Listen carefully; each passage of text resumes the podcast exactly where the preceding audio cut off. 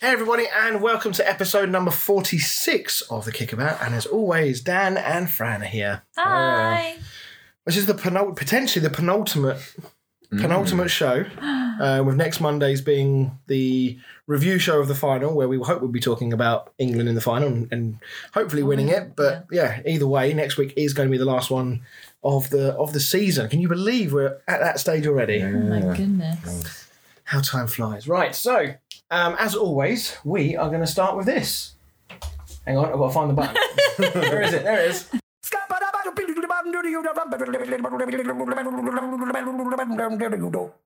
Down the stat, man. Um, so for this week, I've got two because my first one. Because Chris did so well last week with it. Yeah, he's like, I'm not letting him get another one right. uh, there's, there's a bit of a an age gap, I think, between sort of people that would know and that wouldn't know. So I thought I'd, I'd do two um, for the two different age genres, Okay. meaning me. Uh, so the first one is Southgate is just the second manager to take England's men's team to both a semi-final of the World Cup and the European Championship. But which other England manager did the same? Okay. And my second one is Luke Shaw's assist for Harry Maguire was the first time two United players have combined for an England goal at a major tournament since who? Bloody hell. I can give you the date for that There's a pub quiz going on. So the last time Football, it Fran's happened, back. yeah. the last time it happened was Euro 2000. So that'll give you an idea of what sort of players were playing around that time. Oh, God. Okay. Um, It doesn't Euro help. 2000. you would know them both. Yeah, Yeah. all right. I think I'll, I'll have a guess. Well, we'll, we'll, as always, we'll do that later. But I think I might have a, an educated. The first one, though, I mean, you're saying age gap between the two. So you're saying Euro 2000 is one. The first one, how old is that then? Oh no, they were both right next to each other. Oh, okay. All it's right. just I wasn't around. oh, yeah, if that you- makes sense. youngins. Yeah. right. Okay. Uh, as you as, as I say, we'll do that later in the show. Let's talk fantasy league briefly because we are closing in on the end of our fifty pound.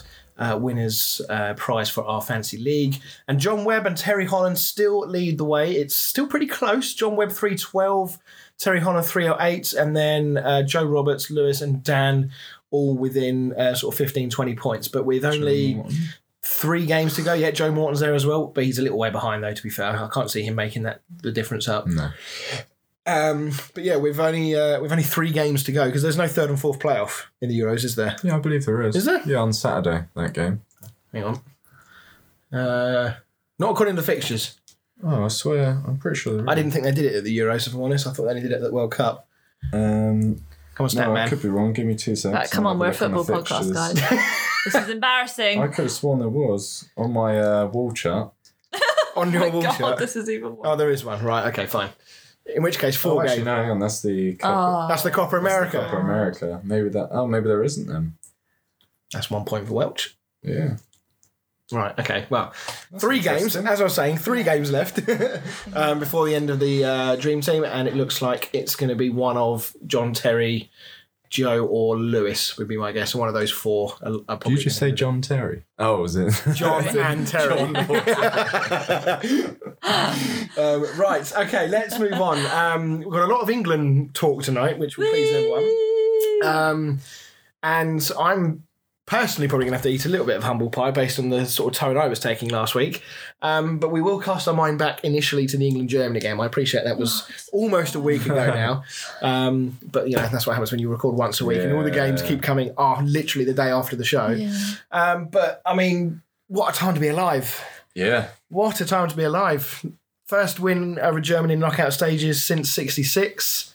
Um, I mean, pff, I mean, where do we even start that performance? I mean, we we got the lineup just about right, didn't we? We we suspected a back five.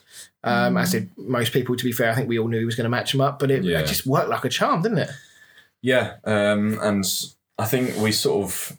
I mean, they definitely had chances, but I never felt like we were going to lose that game. To be honest.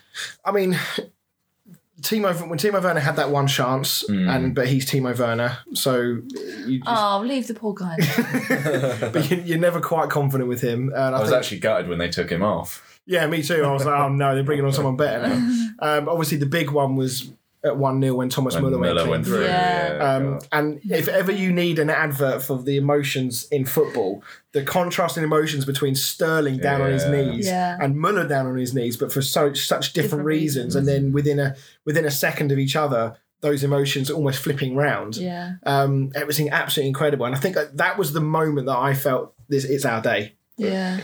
Yeah, um, I mean, we obviously scored late on, didn't we? Which is, I think we scored. Was it like the seventy fifth or was it the eightieth or something? like Yeah, that? it was somewhere around that time. So when you yeah. score that late on, I mean, that's obviously a crushing blow to the other team, and you sort of usually you're fairly confident you'll go on. But yeah, when Sterling passed, I can't remember who he passed it to, but he passed it to a German player. who Then I think he, he, had, he got dispossessed, didn't he? He dawdled on the ball and just got, he got, Yeah. got it Yeah, I nicked. thought He knew it though, passed straight away, didn't Well, he? anyway, Yeah. yeah. The And then- second that ball broke, and then they soon played the pass Muller to went Muller, you through, saw yeah. he was literally just about to disappear off the camera shot. But the way he hit it as well, it li- it looked like it had gone in. Yeah. It looked like he'd rolled it into the bottom corner, and when it just went past the post, oh, Yeah, but I mean, talking of contrasting emotions, I mean, we've seen the um, the shots of like the the crowds in Germany, Hmm. where literally they all, uh, like you say, it all looks like it's going, in. They're all like Yeah. up shouting, and then that just instantaneous yeah. switch of emotions. I mean, it's glorious for us to see, watch, but I mean, we've been there, haven't we? We've we've Yeah. we've been there as England fans. Um, so let, us talk lineup then. So we we all th- we all thought that we'd see um, the five. We weren't entirely sure how he would line up from a sort of an attacking sense. Uh, he stuck with Saka, um, and it again worked pretty well. Saka did himself a good job, but. I I still felt it was a big, big gamble to stick with Kane, but of course it paid off. He wasn't. I mean, up until the point he scored, I still thought he was really poor. Yeah, he only. oh, I can't remember what it was. I think touched it the ball twice in the yeah, first he touched the ball twice in the first half, yeah. Um, so yeah, I thought he still had a very poor game up until that point. But And he was still dropping very deep. Um, but as we will get onto later, we've seen what Redeemed himself. what, a, what one goal can do to you. yeah. Um, and then of course the big introduction or the big change was when Jack Grealish came on. Hmm. Um, I mean, it, it's quite interesting, isn't it? I mean, we're, we're probably going to end up dancing backwards and forwards between games here as we talk, but it's interesting that before the tournament started, all the talk was about Phil Foden. It was about Jack Grealish. It was about um, whether Maguire should be in the squad or not because of his uh, his lingering injury. And yet Southgate has continued to manage all of that, and everything is just working out. Now, you is it luck? Is it amazing man management? Is it a bit of both? I think you've got to give him credit. To be fair, I mean, I was very critical about how we were playing and like who we were playing, etc. You know, starting the sort of campaign with Trippier at left back um, kind of pissed me off a bit. But I mean, to be honest, even when I saw the lineup for the Germany game, when you see effectively seven defensive-minded players, Yeah. I think I'll the be honest, whole I kind nation, the- just- I mean, all of social media was going in on it, and then Yeah. I think everyone was a bit quiet towards the end. of the game. but the, I I mean, I had my parents over, and we, we were all we were talking about it, and we said that on the on paper it looks a very defensive um, lineup, and we Hmm. said last week that we were kind of concerned that Southgate might take this solid at the back first approach, and then try maybe catch him on the counter and nick a goal.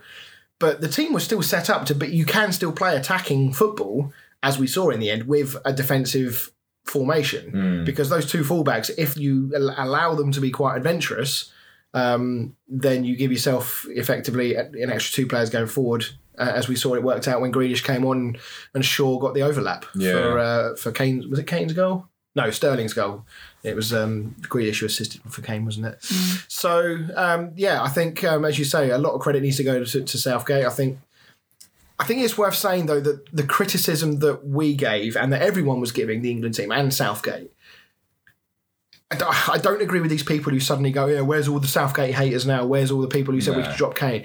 You can because only, it could have bounced either way. well, exactly. really. You can't just be captain hindsight all the time and just and just do that sort of thing. At the I end think of the the big thing is admitting when you got it wrong. Yeah. Like in terms of us, of Yeah, being absolutely. able to admit that you know Southgate got it right. Like I'm more than happy to admit that. hundred percent, because it's in our it's in our Very big of you. it's in our interest to do that. Yeah. But you know, at the end of the day, we can only review an You only England go by what's happened. Mm. Exactly, and- Historically. It wasn't like it was a one-off game. We'd seen a number of games in the build-up to the tournament, the warm-up games, and the hmm. qualification games for the World Cup that were all showing worrying signs, and it carried on into the group stages in the Euros. Yeah. And now we're peaking at the best time. We've got Harry Kane, who's suddenly found some form from nowhere, looks a completely different player. Hmm. Um, Raheem Sterling, for all his he's, he's almost like Marmite, isn't he? You either love him or you hate him, and he hmm. splits opinion. But he's been, I think, superb throughout most of this tournament. Jordan Pickford, I I was was, Pickford's- really worried about yeah, before the season. Apart from he liked to give us a little bit of a moment against uh, Ukraine, even though we were Mm. four 0 up, so it didn't matter. Um, but here we are, semi final on Wednesday, not conceded a goal. No, I'm mean- against a side that, I mean, you know, not to be disrespectful, but that we should be beating and should be getting to the final.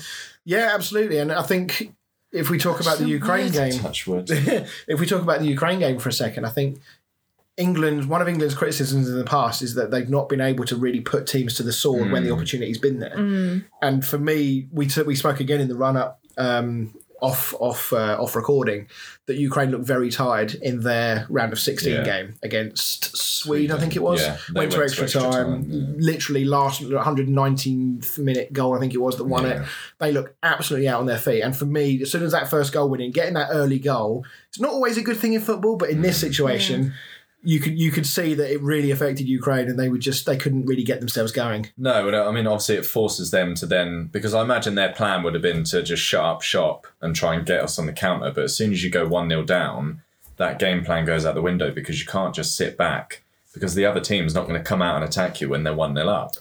Yeah, and it was very clear from the outset what Ukraine's plan was, as you say, that it was this sit back mentality. Mm. But scoring so early in the first half ruins any plan that Shevchenko Yeah. had, and then scoring so early in the second half ruins whatever counter plan he had Mm. for the second half of the game. My only worry when we went 1 0 up so early was that we were going to make the same mistake we made against Croatia in the semi final, just sit. where we just sort of sat Yeah. and just kept inviting Especially pressure. when it just went a bit like Yeah, and for sort of 10 minutes, Ukraine flat. were all over us, and Kyle Walker had a few mistakes in him and seemed to just try to let the ball run past him. to I- I've no Pickford, idea what he was doing for that. nowhere near him. Yeah, I don't know what he. I mean, to be fair, that I think the Kyle Walker performance was the only He was the only shaky one. Yeah. Yeah, he was the, he was the only black mark on the overall performance, really. But the, what, the Um, way Ukraine were going, I think if they, you know, if they'd have managed to get a goal, all the momentum would have been with them. And I mean, It would have been a real test for England to Yeah. see how they would have coped well, with that. I mean, we've like you say, we've not conceded a goal, so we have no idea how the players will react if we do eventually concede a goal. You know, Yeah. if we, we've not gone one 0 down, exactly. so or we've not scored and then equalised, and not had to deal we've not had to deal with that scenario. So I mean, there will be an element of the players' mentality coming in here where Hmm. they'll they won't think they're invincible, but they'll be playing with the confidence as if they are. Hmm. And as you say, if I mean, the later we go in the tournament, the worse it actually potentially will become Yeah. if we do concede a goal. we've not had that challenge. We've not had that before. We've not dealt with that pressure, especially as the next two games are at Wembley, so we're going to be in front of our own Hmm. fans as well. You're making Um, me nervous. already. so if that does happen, then it's going to be a real test for those players to see how they react to that because it could be quite difficult to overcome Hmm. that mental block. As, oh shit, we finally conceded. Now what? yeah. Um, You know, if we're one 0 down in the second half, and you've got sixty thousand England fans getting a bit impatient or a bit nervous, then that will start to sort of impact the players and that. Yeah, um, and yeah, and Ukraine, I just felt their, their game plan was obviously quite defensive, and you could see. I think actually, when you say we went one 0 up, and sometimes it can be a, a bad point, but Ukraine were trying to play on the counter. and They didn't really have any pace No. to do it. Yeah. Um, the only chances they really had were because we gave the ball to them Hmm. um, and we put ourselves under pressure. But because they never really got out, I it think was there was quite a easy bit. to control it. There was a bit of a lull though, wasn't there? Yeah, After well, I the, think- after the first goal, and then I was. I remember saying. I don't know if I said it to you. I Yeah, said to yeah. someone. I was like, "It's just going to be a one 0 It's just going to be a one." I think Southgate must have said something at half time because the players came out as a completely different team and we They all took some absolutely slaughtered pre-workout. them. Yeah. Must maybe that no Nick Evans. Maguire finally managed to get a header on target. Yeah. Um, yeah, so it was it was an all good game. Just one, just quickly dancing back to the uh, to the Germany game. Did uh, I know you guys don't watch Formula One, but did you guys see uh, Timo Werner at the weekend? No. So um, Timo Werner was at the Austrian Grand Prix on Sunday. Clearly, obviously, Germany out of the tournament. Probably feeling quite awkward at the fact that he has to do- give an interview to English media anyway, because he knows what they're going to ask. He knows they're going to ask about the game and all that. Um, but probably made worse by the fact that the lady interviewing him introduced him as the um, Germany goalkeeper. I'm not sure he, that went down too well. I mean, he had a mask on, so you couldn't really see his initial reaction, but there was a bit of a. Um, um, it was just a really awkward moment. But yeah, I can't imagine that made him feel any better. But anyway, um, let's talk um, briefly about um, the, the selection that he chose for Ukraine. Um, again, another example of changing tactics to suit who you're playing. And he brought Sancho in for 90 minutes as well. He's a Premier League player now, isn't He he? is a Premier League player. you excited? yeah, yeah. I'm happy. It's, I'm happy the saga's finally over, and Yeah, we it's, only, can. it's only taken two years. Yeah, hopefully we can start looking at some more signings. But yeah, Um, but no, I thought his man management has been superb in this tournament, as we've already mentioned. But I think what's been very key is that the atmosphere within the group is very good because we've almost got this Man City thing going on right now where he's rotating players and no one seems to care. Uh, You know, you saw how happy Jack Grealish was at the end of the game that we'd won. He didn't. He didn't even get off the bench. You know, other players in a different scenario. I mean, we'll talk about France later and how they reacted to their loss. Um, that's not happening with England. Everyone is is pulling in the same direction. Everyone wants the same thing, and nobody seemingly is massively bothered if they're not directly involved with it at that moment. do you think he's going to play Foden at some point? Because he hasn't. Foden. I think Foden's going to struggle to, right Oh, yeah, now. I- I think he's going to can't struggle to get back in. I can't. See, I mean, he's not played since the Czech Republic. game. forgot, I don't even know if he played in the Czech Republic game. I think he got pulled for that game. Uh, he wasn't even in the squad from memory. No, I'm pretty sure Scotland was the last game he played in. Um, To be honest, I don't know if I don't. I would. I don't think I would put him back in. I mean, Because- every every decision so far that Southgate has made has been good. So if he brings him in back in, yeah, then there's obviously a reason. there'll be a reason behind it. He's got a particular tactic or style in mind that he thinks Foden is going to be best to, to implement. Um, but but if anything, I would. I would rather Grealish came in. Um, he doesn't play on the right though, does he? That's the thing. So who no, goes but out on the right? Sterling is better off the right than off the left. Yeah. Um, I think. Do you think he'll go for a four against Denmark, or do you think he'll go for a back five? I think he would go before. You think he'll stick Yeah. four? Yeah, my, my gut feeling is he'll stick with the four. Um, I don't think Denmark play with a five. I think No, I don't believe they four, do. So you wouldn't need to match up at all. no, and with, again, with respect to Denmark, I don't know whether you'd need to match them, even if they were. Um, Um, you know, well, they're a good side, but Glad against Ukraine that he didn't try and match them, and he, you know, he went back to the four, and it, it paid dividends. So I think he, Southgate probably knew what Ukraine were likely to do. Hmm. Um, and I think if you've got lots of possession, the last thing you want is the ball, all of your players in the sort of the, the Hmm. first third of the pitch.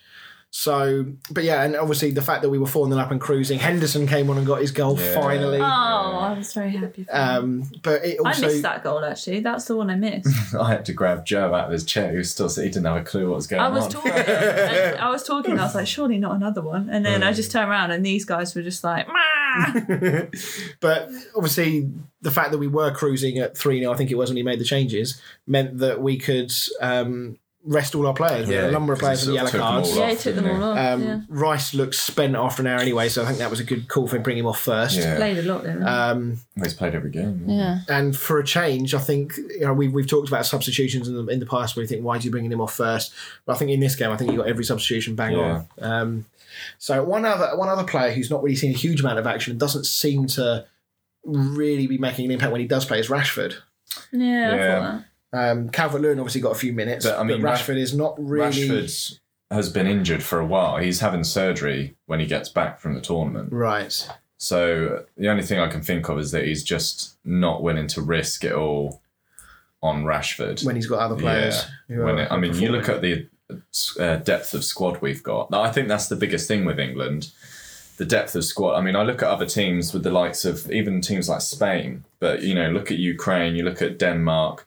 Their best eleven is on hmm. that pitch. we are the Man City of the Whereas Euros. with England, it's not like we can predict the starting eleven every single game. I could probably predict Sterling, Kane, Pickford, Stones maybe maybe the back four. Not well, not even the entire back four because he's swapped them about a bit. I wonder so- what they'll do about if if he'll do something about Kyle Walker. I don't think so. I think he, I don't think he he will, likes but- his experienced players to be mixed with the the youth players. So. I don't, yeah, I think this late stage in the competition, I'll be surprised if he drops Walker, Hmm. despite the fact that he looked very shaky at times. Yeah. Um, the only thing maybe is he might bring Trippier in for Walker, but possibly, yeah. Um, I he- think I don't think Reece James is going to get a look in. no, I don't, and the way that Shaw's playing, I don't see Chilwell getting anywhere near that Well, team he's not, right he's now. not played a minute, has he? So I can't see him. One of the few players, yeah. I mean, obviously, you had the COVID situation, which didn't help. Hmm. Um, but yeah, not played a minute, and I Shaw's can't been him outstanding. Suddenly getting a, ch- um, a chance. So Shaw's ability to just arrive just at the right time with that overlapping run is yeah, just his amazing. deliveries have been. To be fair, the Euros is setting United up well for the season. I think. yeah. A lot of the players Well, are doing Magu- I, well. I like how quickly Maguire's settled in as well, because obviously there was a big sort of thing about him taking Tyrone Mings out when Mings was playing so well, but I think Maguire has taken over from that role perfectly. Yeah, I, th- I, th- I, I guess we all know that Maguire and Stones is England's best def- uh, defensive partnership in a two.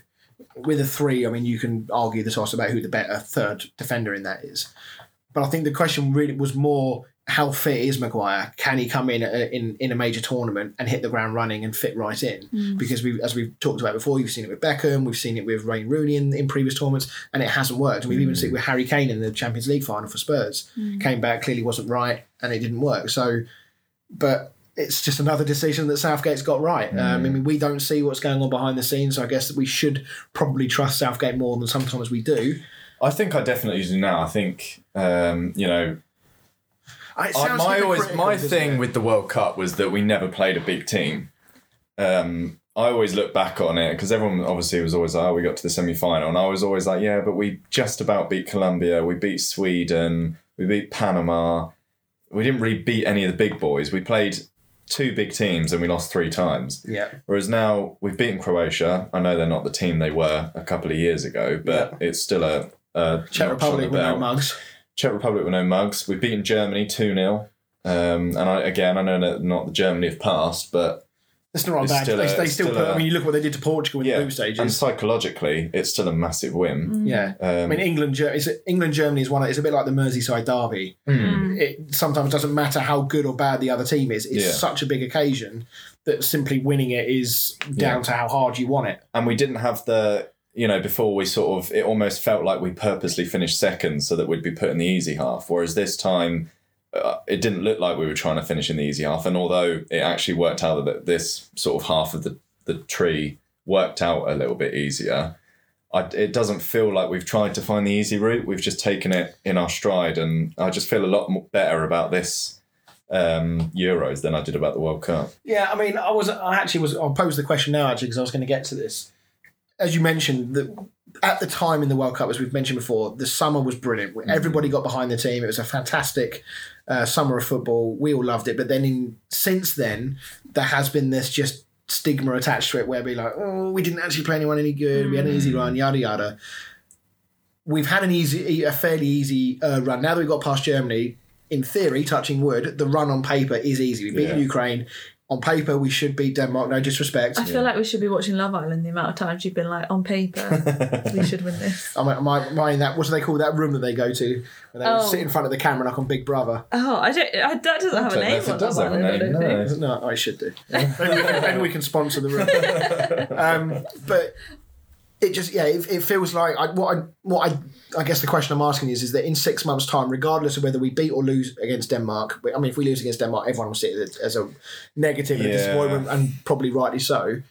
But even if we get to the final and lose in six months' time, do we look back and say, yeah, you might have got to the final, but you've had an easy run, or do you think that now so we've we've had we've done everything we needed to to actually say no we we deserve to be there regardless of who we play we were good enough to be there we've not conceded a goal people will say yeah but it was a crap Germany team. No don't buy that. People will say it was an aging Croatia team. I don't buy that either because you know look how many goals they scored after we played them. I mean they put four past uh, three past um, Spain sorry. They put a couple past Scotland which we didn't. So they're obviously they weren't as bad as we made them look. Pretty average in the first game. Um, so yeah, do you, do you think we'll look back on it like that, or do you think that we'll actually look back and say no, we had a, a brilliant tournament and we deserve to be you know in the semis and the final? It's, I think we've, I've, ugh, I think we've had a much better tournament than we have in the World Cup. Like I feel a lot prouder looking at England now than I did. You know, Yeah. like I said before, I felt like we didn't really play anyone, and it felt like we took the easy route by finishing second, Yeah, um, and we still struggled against those teams. Whereas all the teams we've played, uh, there's not really. I mean, we've not conceded a goal, and I've, there's not really, other than maybe against Germany when Muller went through. There's not really been any big scares. no, Um, but and saying would I would we be disappointed if we you know lost in the semis and stuff? I would be because it's Denmark. You know, if it was a team like Portugal, they've been doing well though, haven't they? they have, but and I, I feel like they're riding on the Christian Eriksen thing a bit, which is helping them. But you would look at Denmark and you think we should be beating them. Yeah. Do you know what I mean? we've not got a great record against them recent no, I times. know. They them- beat us three two or something. I think recently, didn't they? Uh, I can't remember what the score was, but I know we lost to them at Wembley. I think it was um, three two. I heard. and we drew against them in the away leg. Mm. So we've not beaten them in the last two attempts. obviously very different now because with respect when you're you know talking about the I think it was was it the Nations League that we played him in. Yeah, it was Nations. No one gives a shit about that. Let's be honest. Um, so, Europe, European Championship semi final, the crowd are going to be bang up for it. The atmosphere is going to be similar to the Germany game, no doubt. Um, It's Oh. going to be rocking. Atmosphere will be unreal. Yeah, it's one of those games where you wish you could get in. You wish you could have a ticket to it. Yeah. At the end of the day, you got you got to look at the teams left in it, and I think this is the best chance England are going to have for a long, long time to win a, a major competition. But see, that's when you say it like that, you're at- you're almost saying we've had an we've got an easy run, therefore we've got a chance. When actually, uh, going back to your previous point about how proud we've been, and how well we've played, not conceded a goal, we shouldn't fear anyone right now. no, but I We're mean, invincible. you look at like you know if we were playing like the Germany of a few years back or the Spain of a few years back, I'd be be a bit like you know. That's just English pessimism, isn't it? Yeah, but they were world class sides. Whereas you look at this Spain team, they're not really all that. This Italy team is a brand new team, a bit like us, our England team. You know, that Mancini's gone down a different route. He's still got the likes of Chiellini and Bonucci, but they're like a brand new team. They haven't really, they didn't even qualify for the World Cup. No. Um, and then you've got Denmark, who is probably one of their best teams they've had in a long time, and they're riding off of what happened to Eriksen. But you know, you look at those three teams, and there's a reason we're favourites because you look at our team, and I would say player for player, we are much stronger than any of the teams left in it. I think I'd probably go along with that. I think the only, you know, if you look at Italy's defence, breaking that down is my only potential question mark because they are so experienced, Chiellini and Bonucci, regardless of the fact that they've got a combined age of about 4,000. um, they are so experienced and they just love defending, don't they? They just, uh, they they absolutely love what they do. They love putting their bodies on the line. They love Yeah. the, the fight of a, of a really strong battle in a game.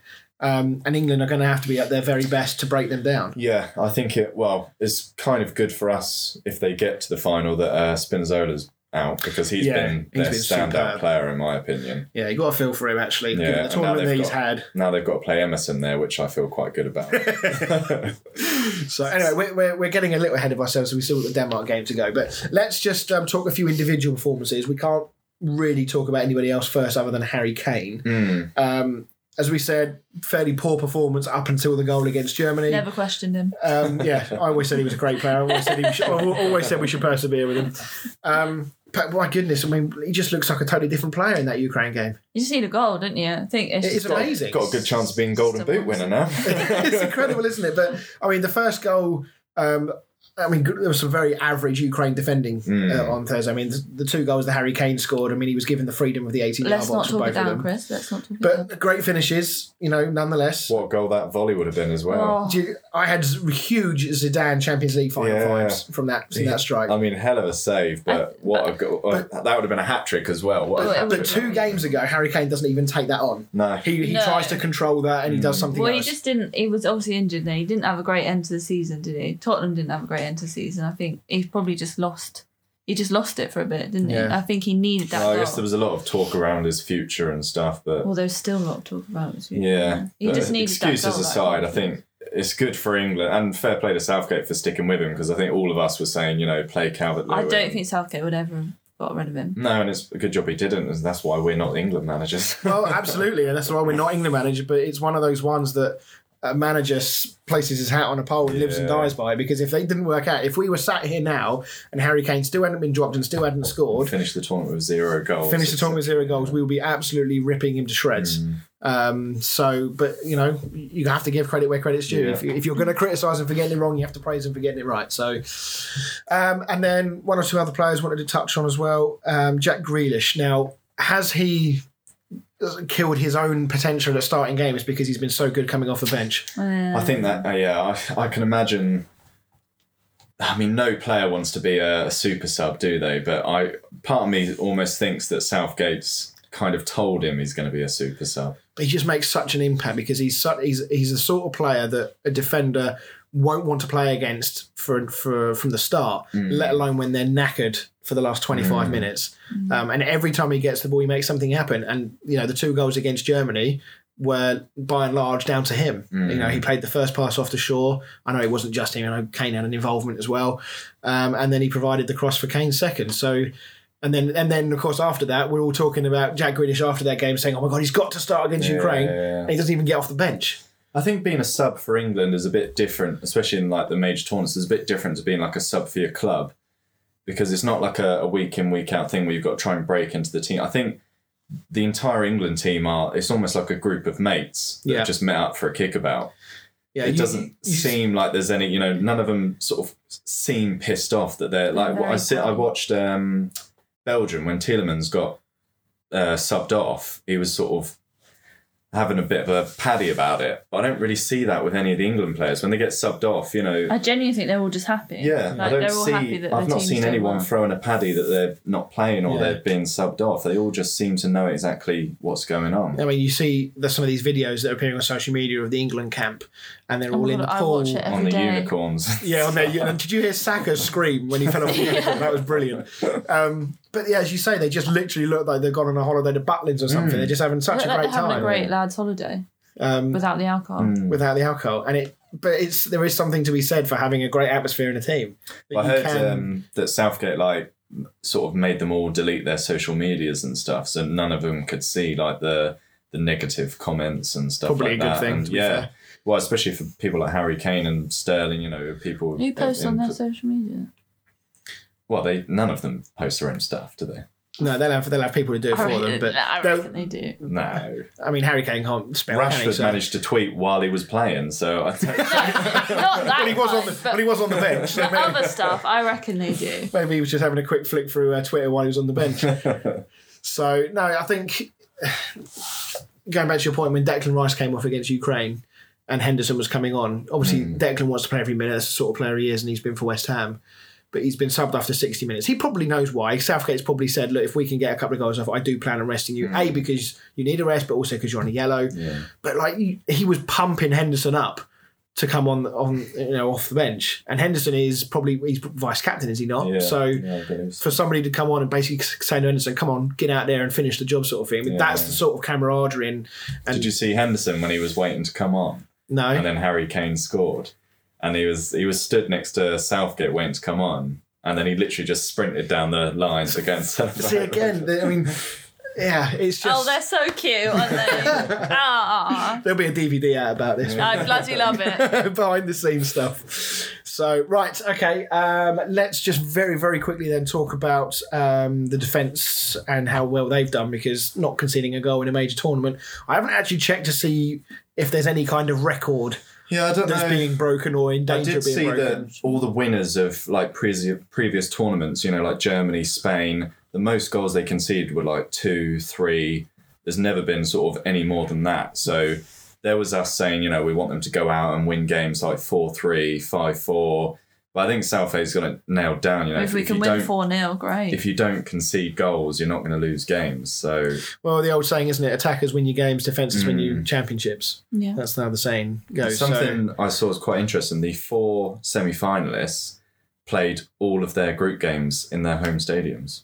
really, Mm. home advantage, Yeah. and obviously with the crowd back. We've got the home advantage. Yeah. We've had a quick little uh, day trip out to Rome, and now we're back home for the next two Yeah. I games. do think John Stones has had a very good tournament. He still worries me a little bit though when I see him on the ball. Maybe it's just because he's on the same side as Kyle Walker. Compared to Kyle Walker, though, yeah, that's true. I think he's been pretty good. No, he has been good. Um, he's. I think it's just because He's just I'm had a great in the, year, to be honest. in the coming back of my mind. I'm from still thinking City. about those games against Holland where he Mm. gave away two goals. Yeah. well Croatia and the semi-final. But I think, but he's had like a little, I mean, a little resurgence at Man City, hasn't he? He had a yeah. I mean, this there. season for City has been a godsend for him, really, because he wouldn't have even been anywhere near the England team before this season. No. Yeah. So no, but they've they've been superb. Jordan Pickford um, did his best to give a few England fans a bit of a heart attack at the weekend. We were already four 0 up, but Yeah, he came out and had a had a slice and Yeah. parried one straight back where it came from from a shot. But by and large, he's been very calm. Yeah. Um, and my worry with him was that he was a bit of that Joe Hart. We said this before. He's quite busy. He wants to get involved in everything. But he's not really been like that so much. Mm. He's really, I don't know if it's this new haircut, this new 80s boy band haircut that he's sporting, but he's changed. And it's, I think he's changed for the better because he seems to be much more focused and Yeah. concentrating on what he actually needs to do. I can see Everton putting a bid in for him from England, trying to get that England goalkeeper. Oh, I, on the next I, goal. I had to take a second. I'm glad you explained that. I was like, does he not know? He was like Ghana and Guyana again. Oh dear. So, um, right, let's um, let's take a break then, and when we come back, we will talk more European stuff, and we'll talk about the uh, the transfer world. See you in a minute.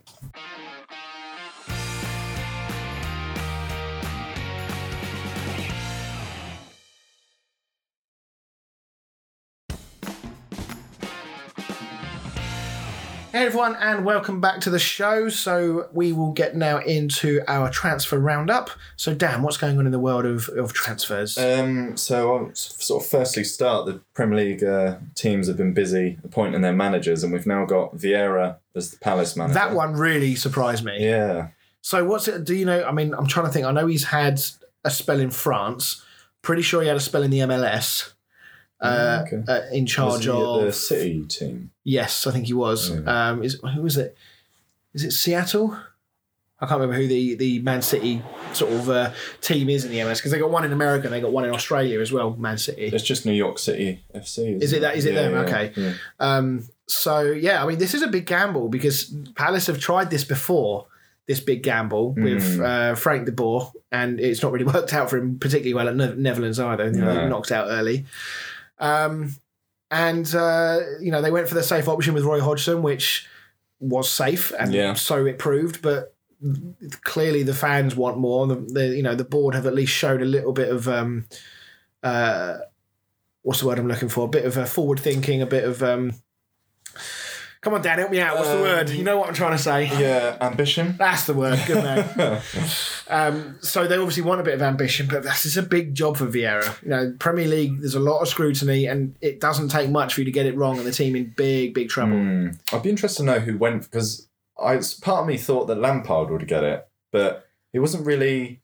Other than a bit of a rumor, Yeah, there was never any sort of of uh, like a serious thing of him going there, and No, I've just not really seen him linked with that much. I don't know if he's just having a break or if he's just not getting offered jobs. I don't really know. yeah. As you say, there was never really any talk of genuine uh, contract negotiations was between no like Lampard. concrete stuff that he was being linked with it. So yeah, maybe he wasn't, or maybe Lampard turned it down. Hmm. Maybe they maybe they spoke to him, and Lampard said no, it wasn't wasn't the job that really interested him. Yeah, Um, potentially.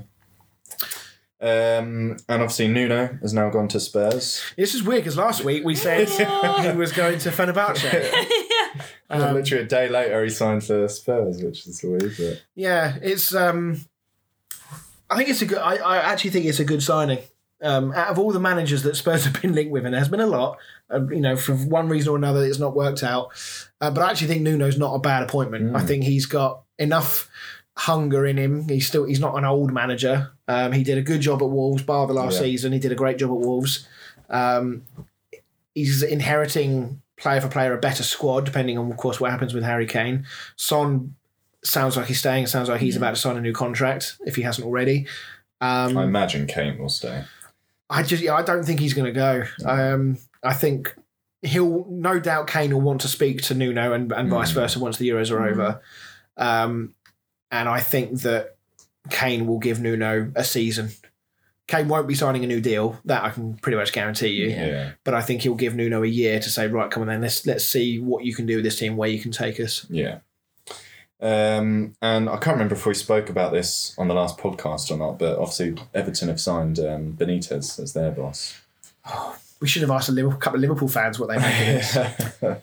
Hmm. I'm not. I'm not sure about. I'm, interesting. I'm not sure about this one. I have to say. I it's just a got this. strange one. I've just Why got are this. you not sure about it?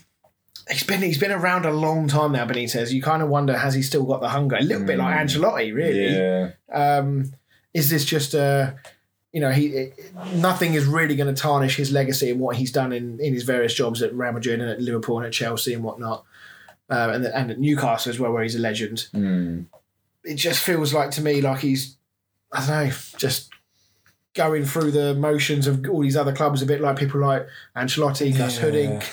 Yeah. Um, I mean, it's a, it's a big signing for Everton, and it's a, a bit of a kick in the teeth to Liverpool, in my it's been a long time though since he's been in Liverpool. Yeah, but I feel like he's known as the like Liverpool manager. Do you know what I mean? It's I- a bit like a well, it's not quite a Kenny Dalglish, but I know what you mean because, because obviously the famous Champions League final win Mm. under him was was something they'll never forget.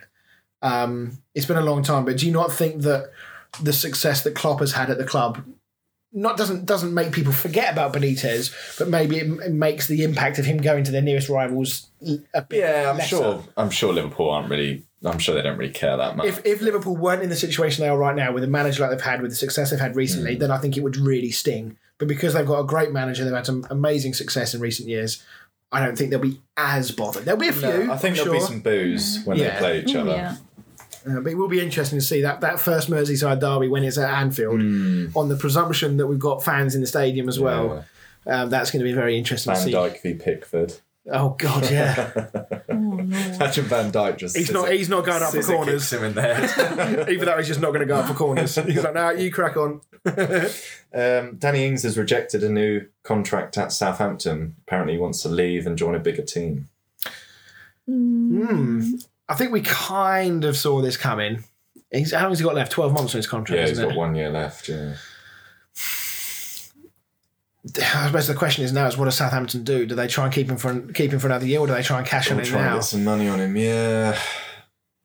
Where do you think he'll go? Well, he's been linked with, I think, Arsenal, United, and Liverpool. Back to Liverpool. Back to Liverpool, yeah. Would he get in? Would he play? Well, I that's don't the know if he'd thing. Play that much. I mean, he's 28, not saying that 28's old, but I just, I could see him going to a, like a West Ham. I think it'd be a perfect fit for someone like West Ham. I just can't see him getting in at a, a United or a Liverpool, even Arsenal. I mean, they've got Aubameyang and Lacazette. I can't see him getting in ahead of those two. And they've got a couple of decent youngsters coming Yeah. through. You know, Martinelli and Nketiah. Yeah. Um, yeah, actually, to be fair, Danny Ings would suit um, a David Moyes. I thought you were done with the transfer. Yeah, so I'm did. I. I Put your phone down. Um, I think Da- Danny Ings would suit West Ham, actually, to be fair, the way we play, because he is a very dynamic, hard-working centre forward. We often play one up, so you need somebody who is prepared to Hmm. put themselves around. He links in well, he works hard defensively, and he knows where the back of the net is, which we, we need because Yeah. we can't keep relying on Antonio. Um, he's only going to play 10 games before he gets injured, especially with the European campaign Mm. coming up, so we need players. Um, so, yeah, I think I agree. I think I, I don't see him going for a big side, a I'm going to caveat this because this is going to sound horrible, but I I'm not including Arsenal in that. Do you know what I mean? Like because Well, because yeah, of where I mean, Arsenal they're, are, They're not in Europe, are they? So Danny Ings, with respect, is the sort of player that Arsenal need to go for. Yeah. Somebody that they can get slightly on the cheap, who's not going to look at them and think, I want to go and play for a club in the Champions League. Mm. Look, again, Danny Ings might actually turn around and say, No, I, I think I'm good enough to go and play for a team in Europe. Um, could he go to Spurs? As a as a number two to Kane, would he want to go as Would- number uh, two? I was going to say, would he want to go as play as a number two? That's not really a, a step up challenge, is it? But Kane ha- often has periods of time where he's not playing. He does, yeah. Um, it de- very much depends on what formation Nuno is going to want to play because he might turn around and play two up. yeah, I mean, I imagine Danny Ings is probably going to want to try and get into the next England team. for next year's World Cup. Yeah. Yeah. so he's probably he either stays at Southampton, but I feel like being at Southampton kind of hinders that. Yeah, I, th- I still think he was quite unlucky to not really. He was never really part of the conversation. No. Um, for, for this summer, it was all about uh, Calvert Lewin, Watkins, Mm. and Bamford. Um, so maybe that's And potentially made. Bamford was the second top English scorer, and he missed out. Yeah, exactly. So maybe that the fact that he's not even really been in the conversation, he wasn't even in the preliminary squad. Maybe that's forced his hand and thought, if I want to get in the World Cup, clearly I need to go somewhere else because it's not like he hasn't been scoring for Southampton or playing well. No, Um, so yeah, let's wait and see. But I suspect Southampton might look to to offload I him would and just raise raise some money. Yeah, try and cash in on him. Um, again, I can't remember if we spoke about this one. I don't. I don't think we did. But um, Billy Gilmour's joined Norwich on loan. That's a We did talk about that. we did. yeah, that's a very good signing. We can skip that one then. Um, I sent this one to you earlier that United have apparently agreed personal terms with Varane. Yeah, this is big. I mean, um, Uh, he plays for Real Madrid Oh, in yeah. France. uh, this is this is big for United because obviously the Sancho deal is, as far as we know, is is agreed. Is it 100 100%? No, but to me, it feels like it happened with Ramos a few years ago, where he said that he was going to leave Real Madrid and they weren't offering him the money he wanted, and he wanted a new challenge. He was going to go to United, and then all of a sudden, Real Madrid offered him a load of money. So you don't you think there's still a chance he I, stays? I think this is another give me my money, or I'm going to pretend I'm going elsewhere. But look how well he's getting on with fellow United people in England. Maybe he so- For me, I think it's a power play. Really? What from him or his agent? But this, see, this is the thing though, because Both. Probably because his agent, but uh, supposedly the deal has been agreed with Dortmund though, so that we're not saying that the deal has been agreed with the player. So the power move can't Dortmund. Who are you on about? Sorry, San- Sancho. Sancho. I was on about what are we talking about here? I was I talking was about talking about Sancho. Are you talking about Varane? Yeah, I was sorry. talking about Sancho. I was talking about Sorry. Sancho. Right, what was go right, back, let's let's rewind. restart. Let's rewind the rewind the podcast back about Yeah. a minute. So Sancho, Yep. do you think that's happening? Yeah. Oh yeah, hundred percent. Oh, for okay, Christ's Sorry. sake. Yeah. Sorry, sorry, listeners, for No, wasting sorry. two minutes of your time. right, let's get on I to said Varane. When did we get to Sancho? because I said it's a huge summer if you get Sancho Oh, I as well. see. Sorry. Yeah. Right. Okay. I was so, reading but, my next one. and You caught me off. but so Varane, you so you actually think that it's not? I think the actually gonna Varane happen? thing is a power play to get himself a new Ah, contract. that makes Um, sense. but yeah, I think Sancho is hundred percent going to United. So has so Varane has agreed personal terms, Yes. but not a club but to not club the agreement. club to club. Yeah. Right. Whereas with United, Sancho's agreed personal terms, and the clubs have agreed their pennies now. Yeah, seven seventy nine million is it?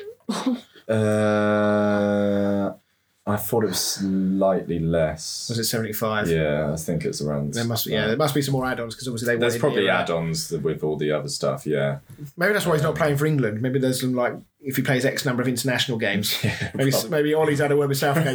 Don't play him because it's going to cost us another ten million. Probably. um, and Spurs apparently interested in Lorenzo Insigne from Italy.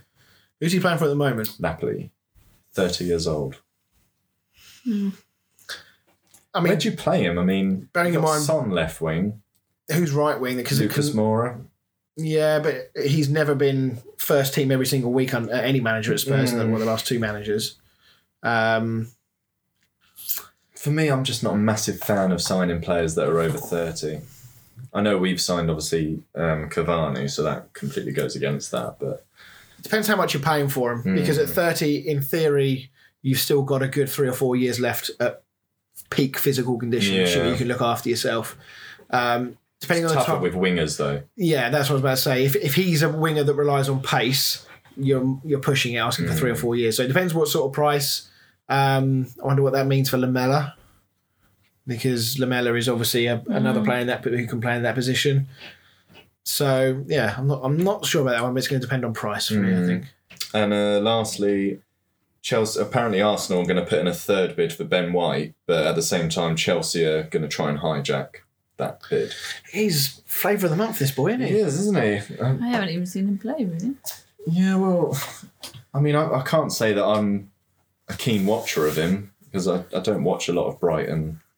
To be honest, I never watched him when he was at Leeds, but No, seems um, quite highly sought after. yeah. I mean, if both Arsenal and Chelsea are going, But is it him- just because he's made the Euros team? Well, he didn't really. He got Well, called yeah, up. but I mean, that's where that all of this is kind of stemmed from, isn't it? Like, no one was talking about him before, and then he suddenly. What are you suggesting that maybe his value's been inflated because yeah, of because that? he's made the squad. Possibly. I just the fact that he's English, his price goes up to like 50, 60 million. You can't tell me a Brighton centre back is worth 50, 60 million. Well, it goes back to what we said last week about Wan-Bissaka, doesn't it? Well, exactly that. It's Yeah. English talent we were paying for future because he is quite young. He's like 24, I think Yeah, we, we, we looked last think, week. yeah. Um, But I still, I mean, I'll still stand by that Harry Maguire's not worth 80 million. no. It's just because he's English, it adds on 30, 40 million. Um, Yeah, I don't know. Um, I think Chelsea, I think that Chelsea would be a better fit than Arsenal would be. Well, they've got like 20 centre backs. Well, Thiago's not going to go on forever, is he? No, He's they've got. Zouma, Christensen. They're just sold Tomori. Yeah, they have. They've still got Rudiger. Mm. Um, but I guess it does. Does Tuchel play three at the back? He does, doesn't he? Does he play three does centre backs? So yeah, maybe that would make sense. make more a bit more sense Yeah. then. Um, but yeah, I mean, if, from Brighton's point of view, if they can get 50, 50 odd million for him, I think that's fantastic business. And they've just got to make sure they uh, Mm. They invest that back it. in the team. They need a decent striker, Brighton. Yes, they do. Right, let's talk then some European stuff. Then um, it's been an amazing tournament overall so far with some really good games, some uh, some big upsets, um, and of course, since we last spoke, since we last recorded last Monday, the France Switzerland game, of course, was actually going on at the Yeah. time. You left my house at at three one France. Yeah, yeah. Within about two minutes of me closing the door, it was three all, um, and then of course they uh, they lost on penalties with Mbappe uh, missing the penultimate penalty. So everybody's favourites, including ours, um, was out in the round of sixteen. I mean, Did you see there was a massive petition going around that they should redo the penalty shootout? what because someone was supposedly off his line? Yeah. Imagine they were just like, oh yeah, actually. yeah, let's rewind. All those games that have since happened, like they're, they're all gonna, they're all not gonna count. Um, did you did you hear about the, uh, the all the negative stuff coming out from France after this Mm, game? that they all, all the players, Lots of infighting. Yeah. I mean, this is not the first time this has happened with France. Um, you know, those of you that remember, so I think it was the 2010 World Cup in South Africa where they didn't make it out of the group, Mm. and I think that was actually the time where there was one or two fairly big name players that basically never played for the senior team ever again. Uh, we're trying to think. Was Ben was Benzema one of them? Probably he's been around. He's been around a long time. Um, Apparently, So Pogba was involved because he wasn't doing his defensive duty. Yeah. Oh, Yes. fucking course he was involved. He's a nightmare. yeah, he's always he's always involved, isn't he? Whenever there's trouble, Pogba's always around. Yeah. But so yeah, apparently uh, Pavard, the the fullback, was getting whinged at by Pogba for not defending properly. Mm. Then one of the centre backs, can't remember who it was, piled in on Pavard as well. Pavard then bit back and said to Pogba, "Well, you're in midfield and you're doing fuck all defensively." The centre back then went, "Yeah, to be fair, Pogba, you're not doing fucking anything." and then that all went on from there. There was supposedly a bust up between Mbappe and Didier Deschamps. Mm. Um, there was a lot of unrest that Griezmann was taken off um, when he was because they felt like the team felt like he was doing the most Yeah. defensively outside of probably like Kante, but then he just just does whatever. He just gets on with it. Doesn't seem to Mm. care. Um, and then of course Mbappe misses the penalty, and um, He didn't score a single goal, did he? he's had a very poor tournament by his by his standards. Of course, I mean he's set very high standards for himself. Um, he's had one. I think he's had one goal disallowed Yeah. in one of the games, yeah. which was a great finish, but it was correctly ruled out for Yeah. offside. Um, but yeah, I mean, obviously, the, there's been some talk about his future at PSG, but he's probably not helped himself a huge amount with these performances and, Mm. and what's since come out. Because I think Mbappe was also involved in some bitterness in the team as well.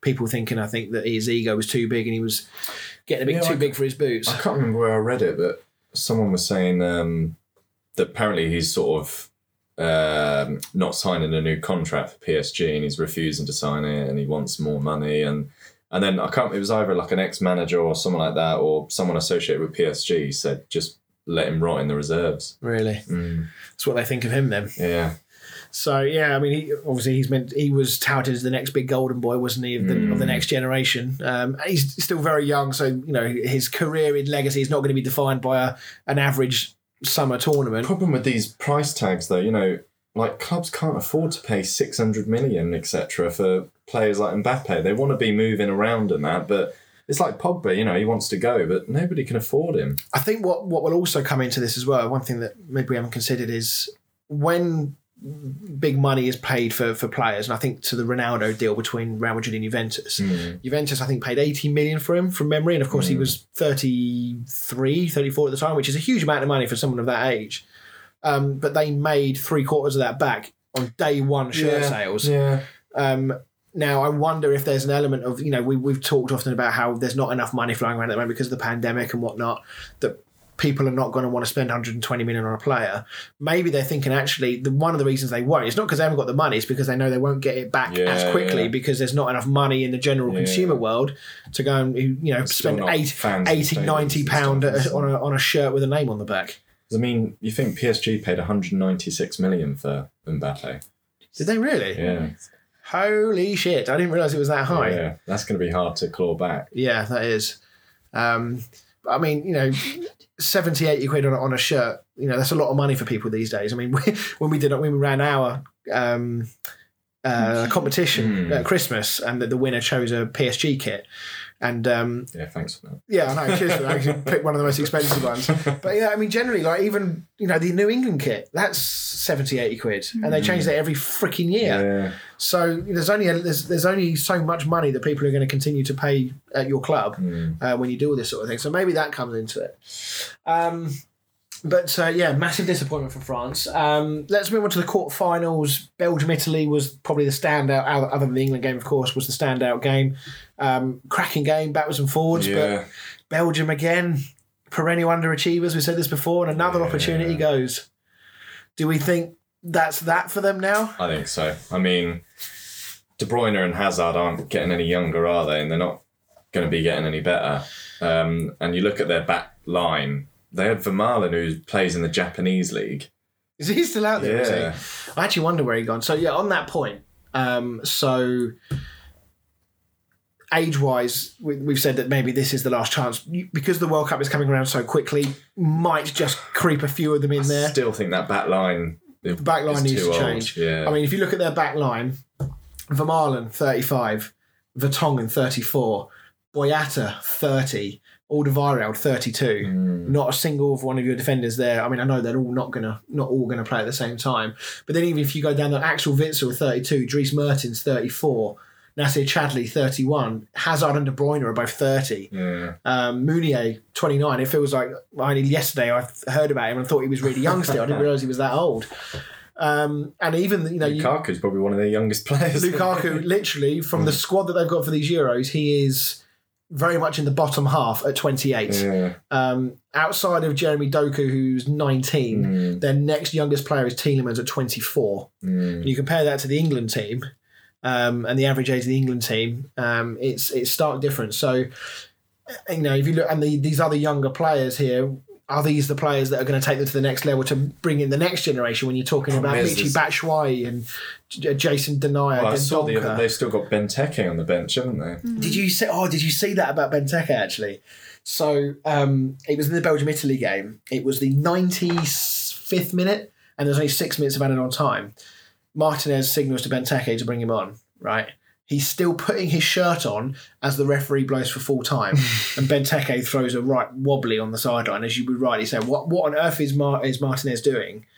Bringing Benteke on in the 95th minute when there's only six minutes of added on time either just don't bring him on at that point because there's no point. But why not bring him in earlier? I don't. I just don't see. He clearly did not trust his bench No. in that game at all, um, and that worries me. It wouldn't surprise me, you know, that after this tournament, maybe the next World Cup that Martinez goes. I was going to say, uh, I think they'll keep him for the World Cup just because it's such a quick turnaround. yeah, But yeah, I think they should have done a lot better with the team they had. But I mean, you look at that team. There's no with the England team. I look at the England team, and I think we're probably going to have that team for the next six, seven, eight years. yeah. I mean, probably up until you would argue some of those players up until sort of the early part of the Mm. the, the next decade. Yeah, Uh, you know, Foden, uh, Reece James, Mason Mount, Declan Rice, Calvin Phillips. These are all young players. The only ones that are going to be not there would be people like Sterling, Kane, Mm. Maguire, um, so and Kyle Walker. But we've got players still coming through behind Yeah. them. But I think that's the same with a lot. I think a lot of the nations have done a like a rebuild. I mean, you look at Italy's team; they've got a lot more younger players. Obviously, their two centre backs are their experienced players, but the rest of their players are sort of fairly unheard of. Um, the same with Spain; they've got more younger players in their team. That Pedri's like eighteen years old for Barcelona. Um, Germany is a, a much younger team than what it, they obviously they sort of backtracked a bit because he, he tried to have a really young team and it didn't work. So he called up the likes of Müller. Muller and Yeah. Hummels again. Um, but you look around, a lot of the nations are starting to do what England have done um, and try to rebuild a team again. Whereas mm. Belgium, I feel, are at the other end of the scale where all their players are aging and they've got to go back to the start again. Yeah, they've not really thought about the next generation. Yeah. They've been so Yeah. focused on this one, that Yeah. they've not really considered what's that next. you know that Doku looks like a very good player, but other than that, I can't see any. Like you say, you know, the next youngest was twenty four. Yeah, um, it's it, I, f- I feel for, for Belgium because I you know they've been number one in the world for a fair amount of time now. I know that the ranking system, bearing in mind what Belgium have achieved in a major tournament, it does seem weird that they've been Yeah, I, I have no idea how they because they didn't win the Nations League, they didn't win the World Cup, they didn't win the Euro, so I have no idea how they ranked number one. But it's because they just never lose in uh, warm up games and in qualification games, and it's all based on points um, and that sort of thing. So when they play a slightly better team, you know, like a, or a, deep, a good team in a Nations League game or whatever, and they win, it counts for a lot more. I mean, for they me, the top ranked team is the team that wins the World Cup.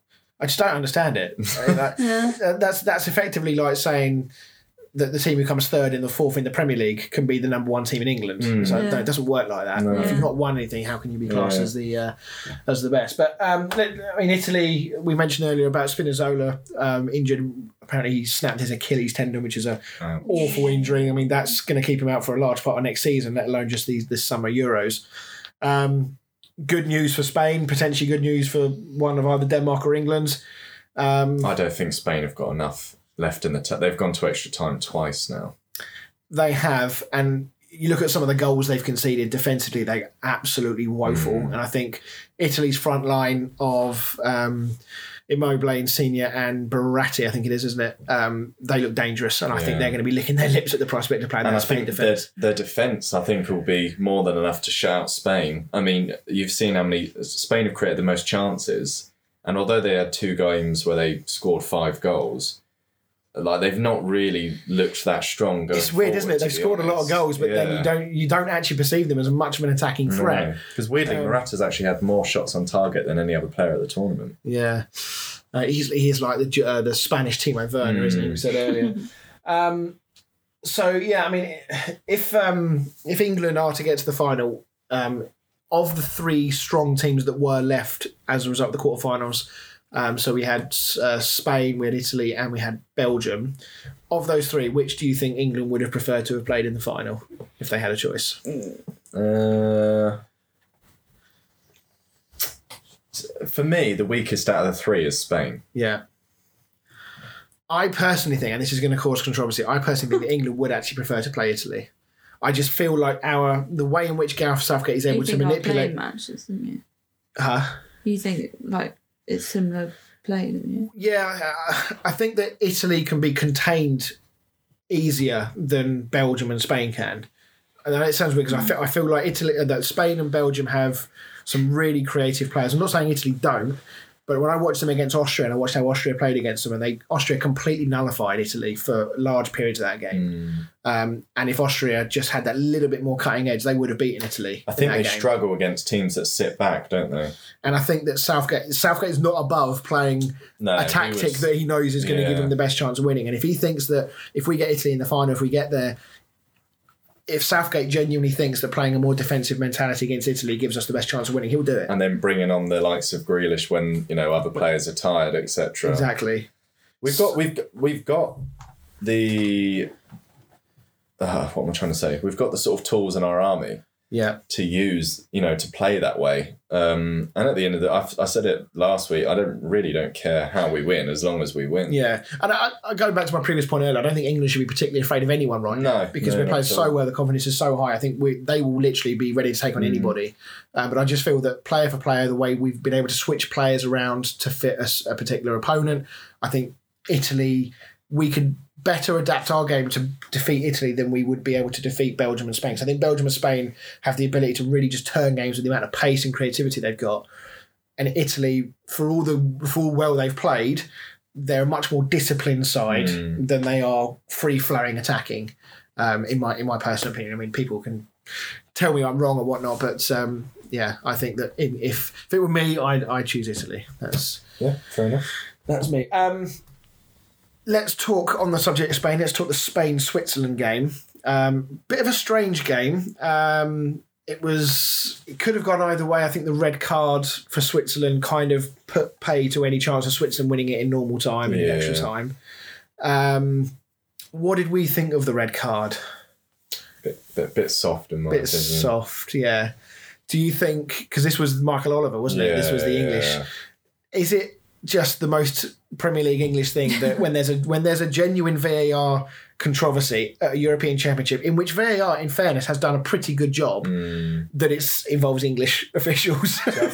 I'm pretty sure the uh, commentator said that sort of this is why English refs don't get selected for finals. yeah, um, and the, what made me laugh as well is you know, I think it was on ITV because they always have the bit like BT Sport do. They have the referee there, Peter Walton, on, and Peter Walton was saying like he's out of control, he's endangering the opponent. Therefore, I agree it's a red. And I think Lee Dixon was on commentary and went, I don't care what Peter Walton says. That's not, that's not a red card. And I have to say, I agree with him. I don't. Yeah. When when when a player goes in supposedly two footed, what I'm looking for is the amount of speed and recklessness he's going in Mm. with, and normally you see that extension of the leg when they're really lunging for the Yeah, ball. yeah. And I didn't see either of those two things. And it felt like it, I think he, he won the ball first and foremost. I know that's not always taken into account when you go in stud showing these days, but I don't think there was any danger to the player particularly. Um, when you you know when you look at the the game in the I think it was Sweden Ukraine game Mm. where the guy cleared the ball, made no real attempt to injure the player, but unfortunately virtually broke the guy's leg in half. You have to say, look, even though it was accidental, you have endangered the safety of the mm. opponent. Therefore, you have to go. In this situation, I don't see that. I don't see what about that challenge, other than the fact his studs were showing, mm. that made that a red card. It, it's not quite the same. It reminds me when I was watching the. I think pretty sure it was the Belgium Italy game, and the ball got put into the box. Obviously, Belgium were going trying to get a goal sort of last minute of the game, and Donnarumma pretty much jumps on top of the attacker's back and punches the ball, and then obviously from that height he falls to the floor, crying, and the ref gives the free kick to Donnarumma, and the commentator is saying. I don't understand how that can be a free kick to Donnarumma. If anything, it's the other way jumped- round. Yeah, when he's the mm. one jumping on top of the striker's back to punch the ball. But it, it's you know referees have certain decisions and certain things that go on during games that almost give them get out clauses, mm. and giving a foul for a goalkeeper is one of those things because everyone just goes, "Oh, fucking goalkeepers get so much protection," and then mm. everyone forgets about it. Whereas in reality, as you say, there was one I think um, I'm going to say it was De Gea actually. He came out. He's not played at all, so what's No, I'm talking. In the, Yeah. I'm talking Premier League. Oh, sorry. okay. Um, he came out. and I think he went to punch. I think it might be against Liverpool or something. He came out, did the same sort of thing, made an absolute mess of it. Oh, and but then they somehow, from it. yeah, they got they got a goal from it, Or and then it was Liverpool. it was chalked off. I think Yeah, yeah, yeah. for something similar. I just I don't understand why they're given so much protection, Hmm. especially when you have got VAR and you can look at these things. If the player's looking at the goalkeeper and backing into him, fine, you can see he's Yeah, trying to There's a difference. isn't obstruct the keeper. Yeah. But if he's got eyes on the ball and he's jumping up and the keeper clatters him, Yeah. I, I don't it's understand. 50 50. Yeah, it just makes no sense. Speaking of um, players who make miraculous recoveries, um, is it worth noting that we've had now conclusive proof that there is a God and miracles are at play? Because Immobile went down with what looked like a career-threatening injury, rolling around in, in a lot of pain. Italy then I mean, scored all, a cracking all goal. of those Italians were at it. like, there was so much acting in that game. Oh my god! I don't know when the Oscars are, but you've got to be up for some nominations here. But the Immobile's one was just amazing. Rolling round like he was, the, the ball goes in. But did you see the sheepishness with he- how he got up and he had a little look? he looked at the Yeah. ref and then, like, yeah, Just sort of like realised there was a goal. And trundled over to celebrate. over, yeah. Absolutely incredible. So yeah, we've got that to look forward to if Italy make the final. but for me, that should be brought back and him given a card Yeah, because that's no different to diving. yeah, no, absolutely. Um, and until you until you take retrospective action on that sort of thing, Hmm. it, it's never going to stop. So right, let's talk uh, the. Um, where are we on this list? I've we've sort of jumped backwards and forwards so much, I've lost where I am on the list. Um, let's I guess let's talk about the other semi final then on Tuesday, Spain against Italy. Um, we've already said that you fancy Italy to win the game. Do you think it'll be a high scoring affair, or do you think it's going to be quite cagey? It's a difficult one, really. You've got the team with sort of one of the better defences against the team with one of the better going forwards. So Who also can't defend, and Yeah, against another team who are looking dangerous as well. yeah, so it, I'm hoping it would be an interesting game. It'd be interesting to see how they do without Spinazzola because he's been one of their biggest attacking threats. I hope it's about five all, so that their defences are completely devoid yeah, of any I hope it confidence, goes and it goes to extra to time extra and time and penalties. penalties, just so that they're knackered. Um, I think because Spain, I'm pretty sure their last two games have gone to extra time. I think they will be fucked, to be honest. yeah, Um, and I think Italy will take advantage. You know, the way they pass the ball around, I think they're just going to knacker out Spain and then they'll get a goal or 2 So, in my opinion, I think Italy will just outplay Spain by knackering them out. yeah, yeah. I think I think you're right. I think Italy will will progress. I can see it being quite cagey. Um, I don't think we're going to get the open football that on paper it looks like it might be. Um, I said on paper again, didn't I? um, so yeah, I think Italy will make the final. Uh, I did have them down as a dark horse before before the, the tournament started. I'm surprised at how how well they've actually done. I didn't actually think they were going to be quite as No. as good as they have been at times. I know they had one or two little blips, like against Austria, for example. Um, but I thought they were good against Belgium. Hmm. Belgium had their chances and could have easily have uh, brought that game back, but Italy held on. So yeah, whoever wins out of Denmark and England is going to have a hell of a game on their hands in the final. Hmm. So right, um, let's where are we now? Let's do Dan the stat man. um, to finish off, and then we will, yeah, we will be staring at the last episode of the Kickabout next weekend, right in the face.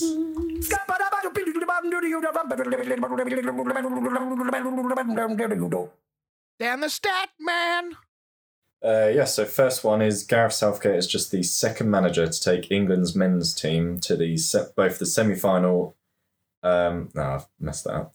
to the semi final of both the World Cup and the European Championships. But can you tell me who else did it? Tony Venables, New, Glenn Hoddle. new, Am I going the wrong way? Or do I need to go older? older. Uh, oh, fucking hell. Bobby Robson, Nope, Kevin Keegan. nope. I'm running out. I'm running out of previous England managers. Um, yeah, I'm, I think I'm I'm out. Alf Ramsey. Alf Ramsey. 1966 and 1968. Oh, you hang on a minute. You said at the start they were around the same time, and you yeah, said the other- 1966 and 1968. One after the other. Okay, I miss I miss misgot that then. no, because when I asked earlier about you said that one was at uh, Euro 2000 for your other stat, and I said are they both Oh, together? sorry. I thought- no, I Yeah. thought you meant uh, the, were the Euros Tell and the you World what, Cup you next two to have not other. been on the same wavelength. It's been a long year, Fran. All right. um, yeah, anyway, the second one, Luke Shaw's assist for Harry Maguire was the first time two United players have combined for an England goal at a major tournament since who? Is one of them Teddy Sheringham? No, Is one of them David Beckham? it is indeed. So David Beckham to assist goals. Yes. Yeah. Against Portugal. Nice. There you go. I got one of them. There we Yeah, go. yeah. Back on the same page. right. Okay. What do you know? What? One thing, very quickly before we go, I completely the forgot. shed. um, the um, Spain Switzerland game, the penalty shootout. Completely forgot to mention this. How much of a fucking shit show was that? Unbelievable how these are professional footballers. Some of the penalties, they look like they've never kicked a ball before in their life. Um, and quick rant why do players do this stuttering? Can someone explain it to me? Because so many of them tried it and got it wrong. Yeah, the pro- mm. it's just it's the same with Panenka though, isn't it? When it works, it sort of looks good, but when it doesn't, you just look like a twat. But like you've got an uncontested shot from 12 yards where the goalie cannot come off his line, and he definitely can't now with VAR mm. about. Just fucking put your foot through it and stick You it in say that. I think one of the players literally skied it over the bar, and for me, that is the worst way you can miss a penalty is by completely missing. Well, if he's going to go side foot and lean so far back he was almost horizontal, then it's going to go up. um, but I mean, just get a little bit of height on it, stick it in a corner, and you know these professional footballers, man, they should be able to take a free shot from twelve yards. I Yeah, get there's pressure, different when you've got like forty thousand people. I know, I know, I know, watching but you, and but equally, then if if, if you've got forty thousand people watching and you've still got the bollocks to do a stuttery Panenka penalty where you, or Mm. whatever, where you're waiting to see if the keeper dives, then you've got enough bollocks just to put your foot through it. yeah, Um, but anyway, that's my quick. rant over. interesting. Lee, I, th- I, can't, I think it was Lee Dixon. I can't remember who was commentating on the game, but it said um, he finds it interesting that players always walk and soak up the pressure rather than just sort of running down there and getting Get- over getting and done over with quickly. Yeah, well, let's hope that England don't have to go through any of this. and Let's hope Mm. that one way or the other it's settled without the need of penalties. I'd, ra- you know. I'd rather lose in extra time than lose on penalties, frankly. Would you? Yeah, I, don't, I just don't want the penalty shootout. World Cup stress in the Colombia game and that penalty shootout was just too much for me. Especially when Eric Dier walked up. Jesus Christ. It's the- great the range of though. emotions. Oh, it Yeah. was. It was brilliant. But the range of emotions when I saw Eric Dier step up to take the winning penalty, the entire pub I was in just went, oh, for fuck's sake. Yeah, it's like that when I was watching United against bloody Villarreal. you start seeing uh, Lindelof and Fred and De Gea. Oh dear. Right. Okay. So as I mentioned, uh, next week is going to be our last show of the season before we take a little hiatus for a few weeks, and then we come back ready for the start of the Premier League season. Um, but in the meantime, we are going to be doing some other YouTube stuff. Uh, in between those few weeks, so keep your eyes peeled for that. But as always, thank you very much for listening, and we will see you all next week, where hopefully we're going to be celebrating a European Championship victory. Yay! see you later. Bye. Bye.